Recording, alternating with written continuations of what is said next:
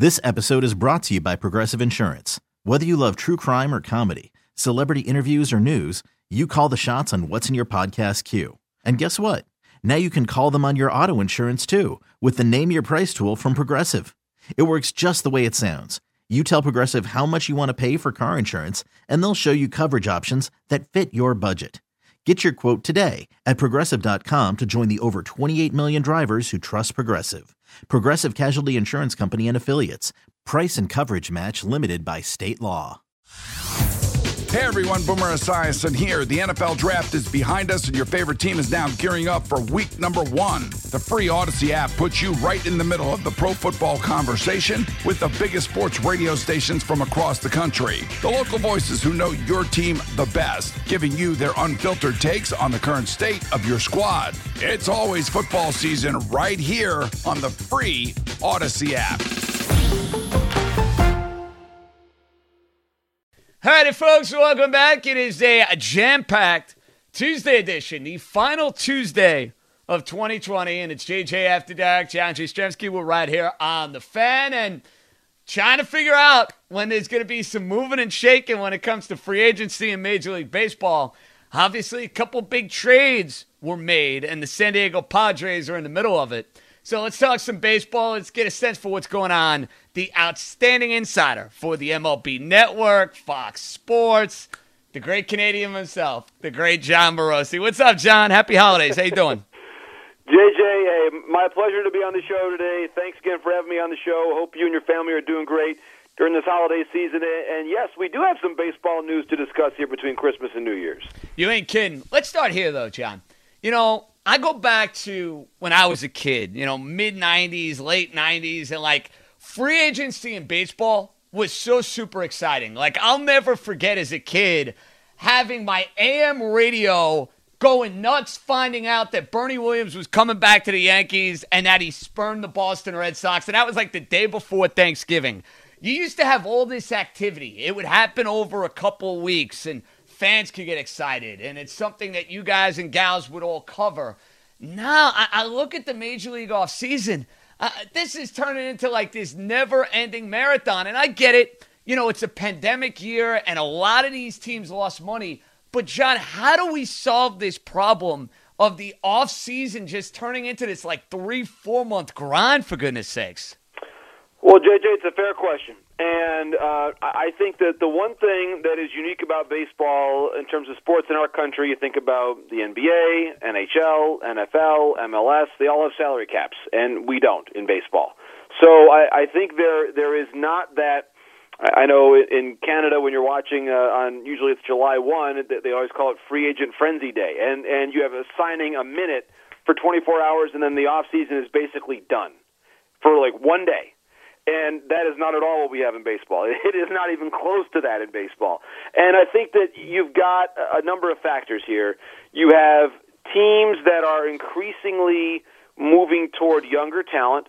They believe, with good reason, that older players uh, are not as cost effective, and they, they this is now a very data driven sport with a lot of analytics. And they say, wait a minute, I'm not going to spend thirty million dollars a year because I see what Robinson Cano's contract looks like right now, or I see what Miguel Cabrera's contract looks like right now, et cetera.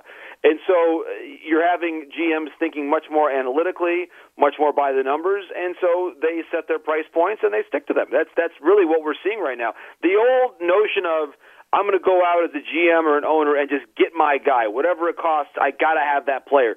That is simply not how teams really think anymore. It's just it really is not, and I think that is something that is uh, in the last five or ten years has been a pronounced change, and and sort of hand in hand with that, JJ, you've got GMs that say I'm not going to make a decision until I have to, and if I can save my owner one or two or three million dollars or ten million dollars by instead of signing a player on January one, sign him on February fifteenth I'm going to save my owner that money because guess what? My owner, my owner is then happy with me, and I get to keep my job. And that's that. Really, that's that is the, the thought process. It, it, is really, I think, about that. And I, I'd love to tell you that it's uh, more complicated and nuanced than that, but I, I really think it's a matter of the, the way the executives look at this. It is not a hey, let's let's sign a player in December and get some season ticket renewals out there and, and have some good hot stove talk on the radio. That that is just not in their thought process right now. And I, I think it, really has been to the detriment of, of building excitement for the game throughout the wintertime. John, now you're well connected. You have a lot of people you trust throughout the sport GMs, owners, players. From the players' side of things, have you got a sense this has become more and more frustrating year after year after year as these off seasons continue and they drag on like crazy? I, I think so, and and we've we've heard that from from Tony Clark, uh, the executive director of the MLBPA, where there have been some statements made, and I think that's one of the reasons why we saw a long, protracted conversation during the course of the summer uh, as as it related to when the return to play was going to happen. There there are some hard feelings on on both sides of this, and that to me, JJ, is going to have to be addressed one way or the other because the current CBA expires in less than one year.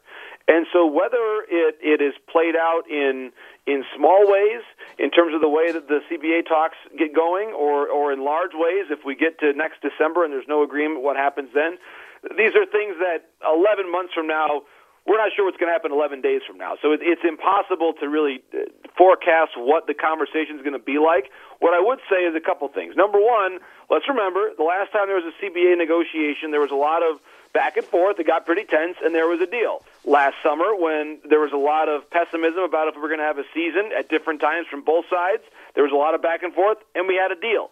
So I, I, I want to pledge now that we not get too carried away with this until, you know if, if, if we're at if we're a year from now and it's now almost the new year of 2022 and there's no deal, I, I think then we we come back and say okay maybe we're a little bit concerned at that point, but I, we are not. That's a year from now, so there's a ton of things that are going to happen in the interim.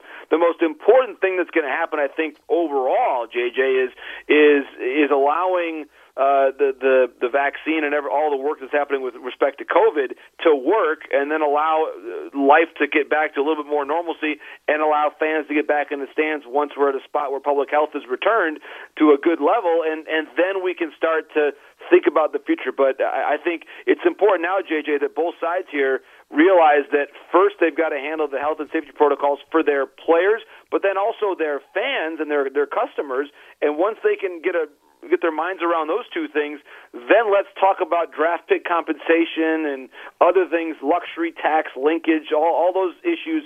That's for next fall. What we have to figure out right now is to how to safely get fans back in ballparks and, and make sure that we're all doing our part as citizens to obviously be as respectful as we can be with respect to COVID, and then get back to baseball, hopefully being a, a great celebration of what we do in this country uh, over the course of the summertime.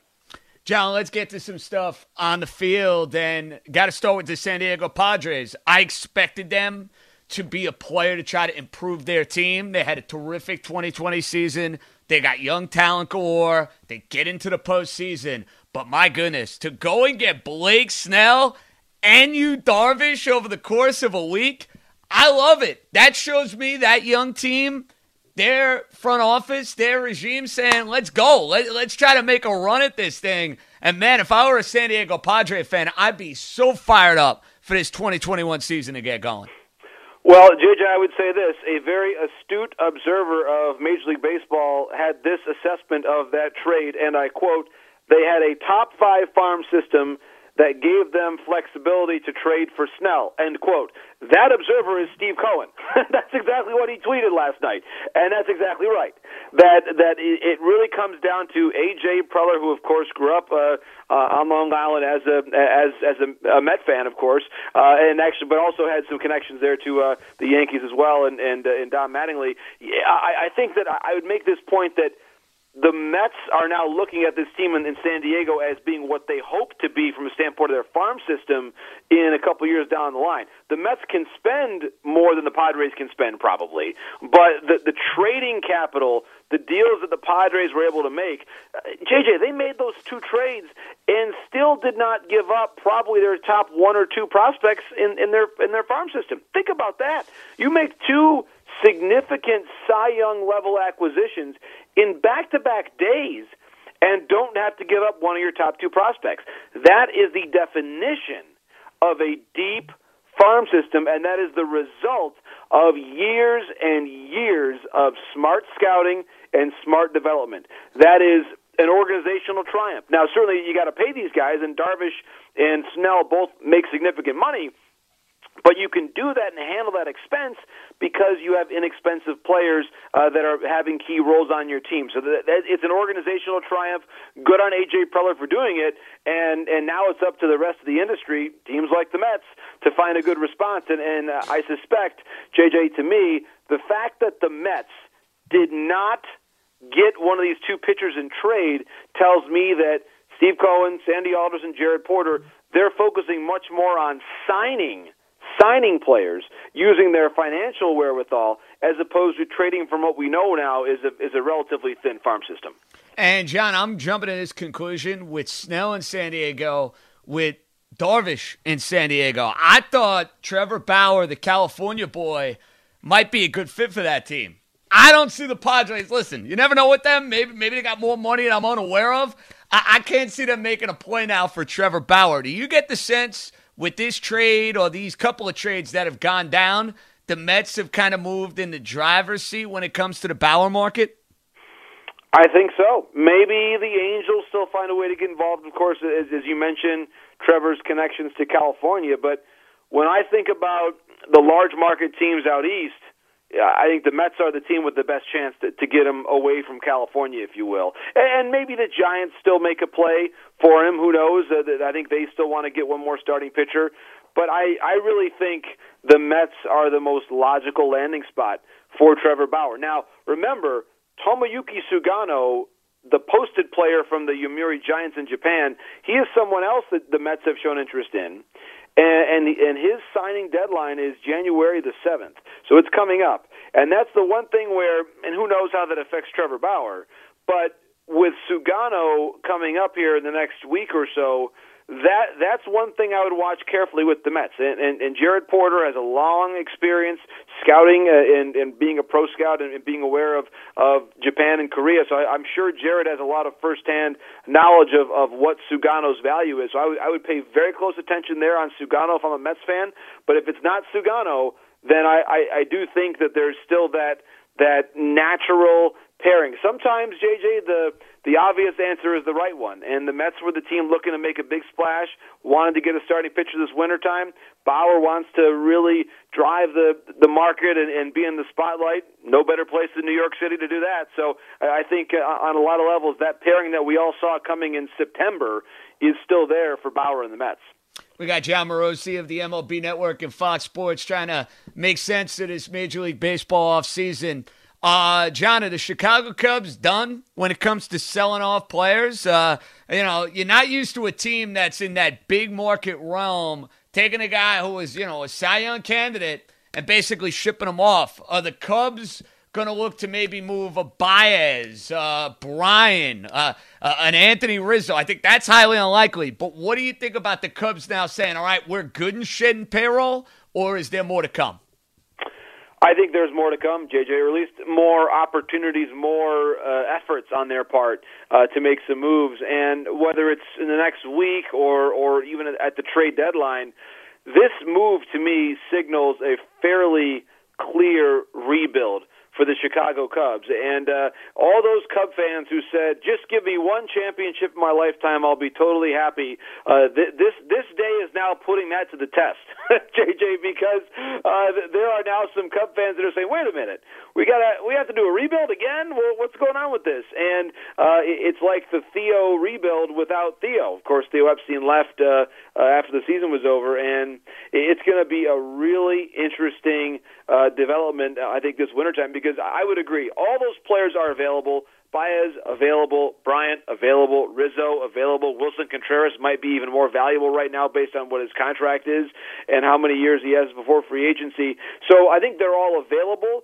We saw even last winter the Cubs, they're not going to make a desperate trade. This was, I, I think, with Darvish, it was a defensible trade if you're if you're clearly moving in the direction of rebuilding and wanting to save money, which ownership has said there in Chicago and certainly elsewhere that uh, given the the pandemic situation, teams have lost money, and and this is the the next logical step for them. So not not every team's going to do this, but certainly teams that are older, JJ, as the Cubs are, older teams that are not having a ton of success, that have a, a, a poor to to average farm system, which again all describes the Cubs: large payroll, really mediocre play when you really get down to it, especially when you think about October and the playoffs, and then a poor farm system. When that is your circumstance, you have to you have to make changes. You, you really cannot be stuck in the middle. And the Cubs, I think, have been spinning their wheels wheels for a couple of years now, JJ.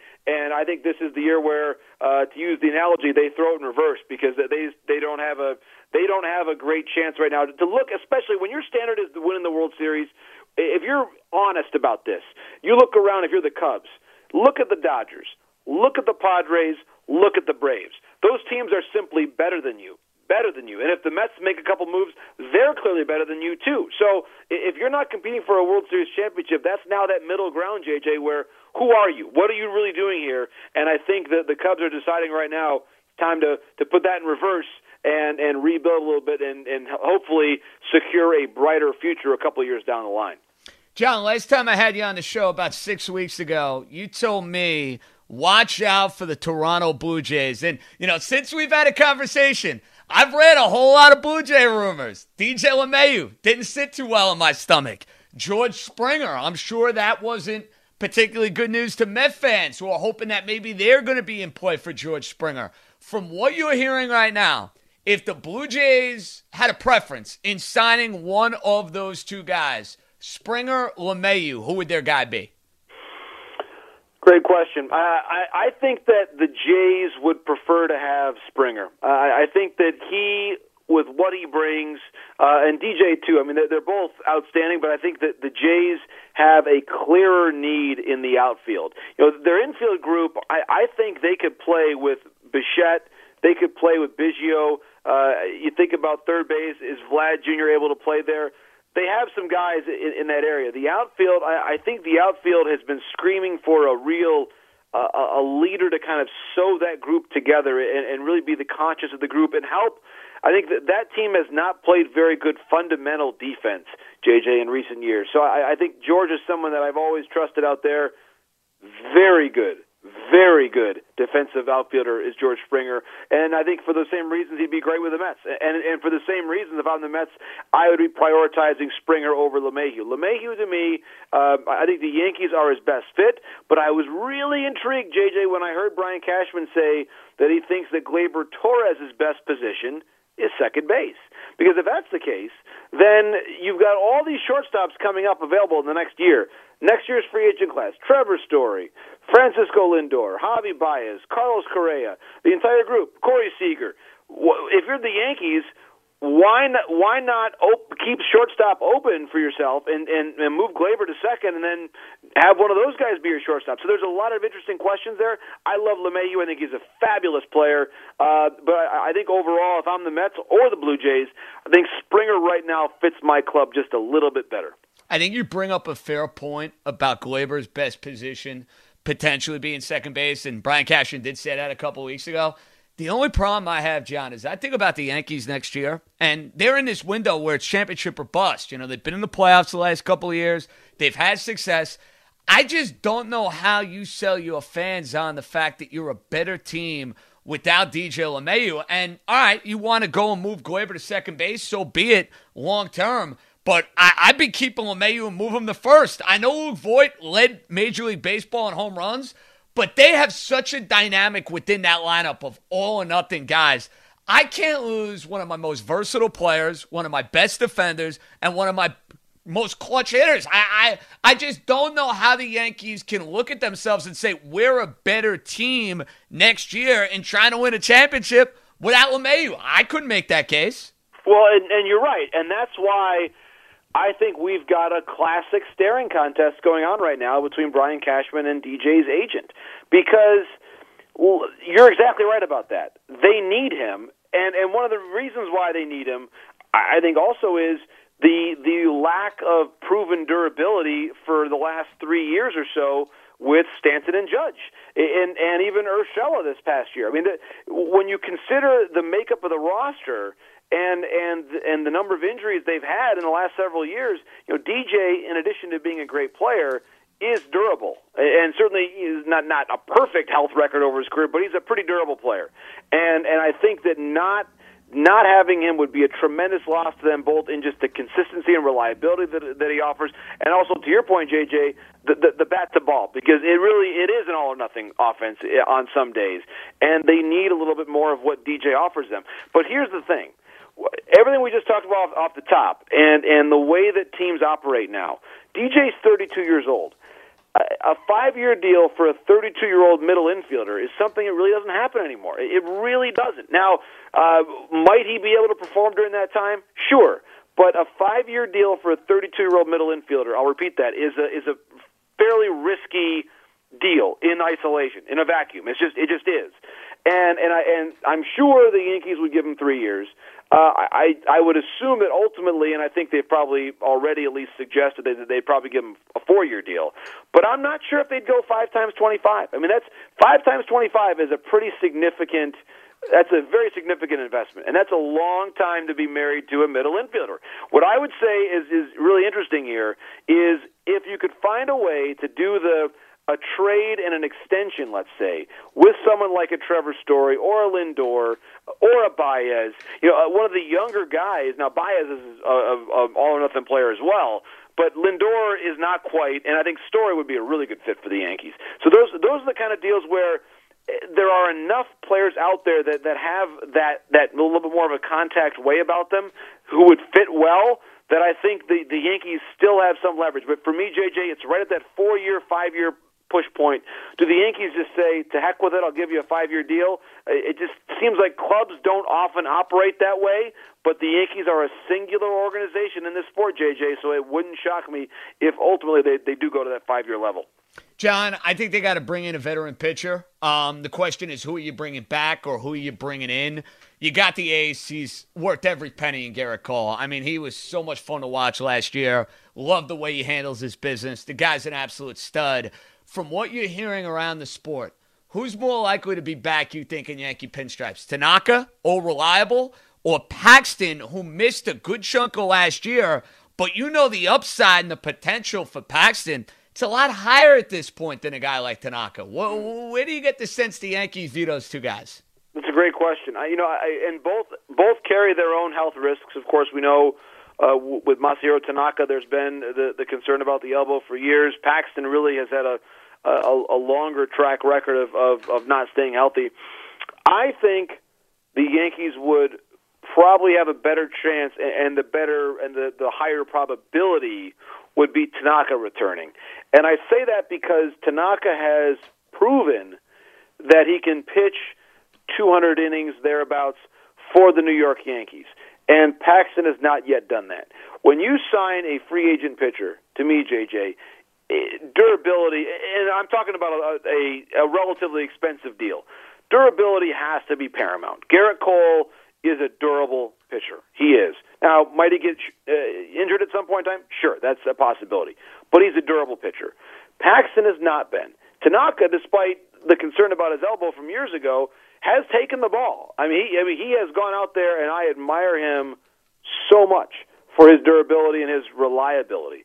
So I, I think that because of that reason, Tanaka has the better chance. But I'll tell you, in a thin pitching market right now, JJ, there is some legitimate interest right now in James Paxton. I believe it was something like 20 different teams went to see him pitch here recently at a throwing session. So the interest is high. When you've got a lefty with that kind of stuff, even with a spotty track record of health, he is a very marketable arm right now. Jon Morosi, MLB Network, Fox Sports. John, appreciate the time. Final one. The Met fan, I think, has gone into this offseason. You know, new ownership. They're fired up about Cohen. They're fired up that Sandy Alderson's back. But I think for some, they were of the mindset, oh, the Mets are going to sign everybody. Well, Steve Cohen, you mentioned that tweet he sent out yesterday talking about the farm system.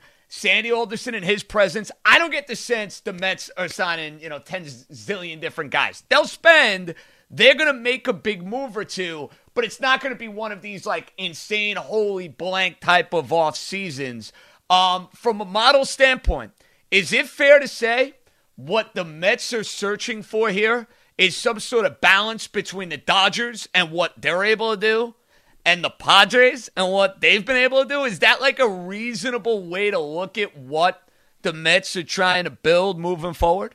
Sure, I, I think I think it is, and and I would say eventually, JJ, it's it's more Dodgers. I mean, this is this is one of the it can be one of the great franchises in the game. And you think about the history of the Mets, uh, it, it really is remarkable. The, the people who have played there, the, the heritage of the organization, uh, how it was born, when it was born, everything about playing baseball in New York and having uh, a, an iconic National League franchise in in in the biggest and greatest city in our country. It's it's special.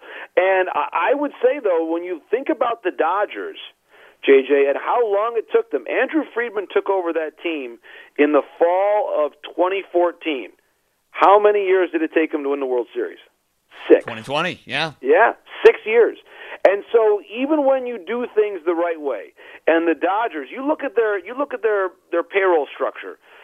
They have spent a lot of money, yes, but almost never do you see a really onerous bad contract on their books. Think about, and that's where sometimes the best deals you make are the ones that you turn down. The the old adage, but it's true. And the times when when the Dodgers think about this, there, there are a lot of people at different times pounded the table. Why don't you trade for Cole Hamels? Why don't you trade for fill in the blank big time trade deadline guy in a particular year? Why don't you sign CC? Why don't you sign A Rod? I mean, wh- whoever it was over the years, okay? And a lot of that obviously was was in the previous administration there in New York. But the point is if you if you sign Bryce Harper, uh, this is a more current example. If you sign Bryce Harper, if you sign Manny Machado, guess what? You're not trading for Mookie Betts and extending him to the level that you did. So you have to really know and really be honest about who you're signing and what you're doing. You can't just sit there and say as much as it is right now, and that's where I think having Jared Porter and Sandy Alderson are, are they're going to be a great team. They're going to help, I think, take the take that measured approach going forward because just because you can spend money now does not mean that you should. Does not mean that the player available now is the best one. Because I, I think JJ that one of the most important things, and it's hard for us all to do because we want it now. I, I would consider free agent markets in like three year increments. You you cannot if if if you're in year one and and you feel like you can maybe get somebody that you like the next year. I know it's hard to to, to wait for a maybe down the line, but you cannot make a move today that's going to crowd you out from from the move that you really, really want to and should make a year from now. And that's where the Dodgers shine. They had a point that they would have gone to on Harper. They had a point probably that they would have gone to on Manny, but they didn't. And what happened a year later? Mookie Betts is a Dodger. They win the World Series. And I think the Mets have to remember that too. There are going to be players that come up in the next couple of years who fit them well, and you don't necessarily have to force – a LeMahieu or a Bauer or a Springer. Maybe they will. Maybe they'll get one of them. But you don't have to force it right now if it's not the deal that you want to sign. This is not a one year plan. It's got to be a four or five year plan to win. And I think ultimately they're going to do it. The great Jon Morosi, love his work, MLB Network, Fox Sports, all that unbelievable insight. And uh, I'm sure it's going to be many more weeks for you, good sir, grinding away here trying to figure out who's going where. Um, at least we'll have something to talk about in January going into February if there's a silver lining to all of it, John. So stay busy, man. Happy holidays. Happy New Year. All the best to you and your family, all right? JJ, Happy New Year to you as well and, and your family. Love the conversation. Reach out anytime and uh, really uh, wish everybody the best in New York. And I, I cannot wait to get back to New York and see baseball again in person. It's, it's, it's a, it sounds like a dream right now, and it feels. You ain't way, kidding, so man. I, I a beer, you know, a little Cracker Jacks, a good seat, and watching oh, a game at Yankee Stadium. Let's go, good, Jon. Sounds so good. There you go, man. Happy New Year, all right? You too. Thanks so much. That's Jon Morosi over at the MLB Network. Unbelievable stuff. One of my favorites in all the business. Gives you, you know, inside out. Really good perspective. A lot more to do. We got a lot more of your calls. It's JJ After Dark. We're right here on the Fan. Baseball is in full swing. NBA playoffs are heating up, and your NFL team is gearing up for training camp. Listen to the latest on the teams you love here on the Odyssey app. The biggest sports radio stations in the country, providing unrivaled local coverage of their teams, all in one place. Exclusive interviews with players, coaches, and team executives, streaming live and always available on demand. Stay in the know with your favorite teams right here on the Odyssey app. Peace.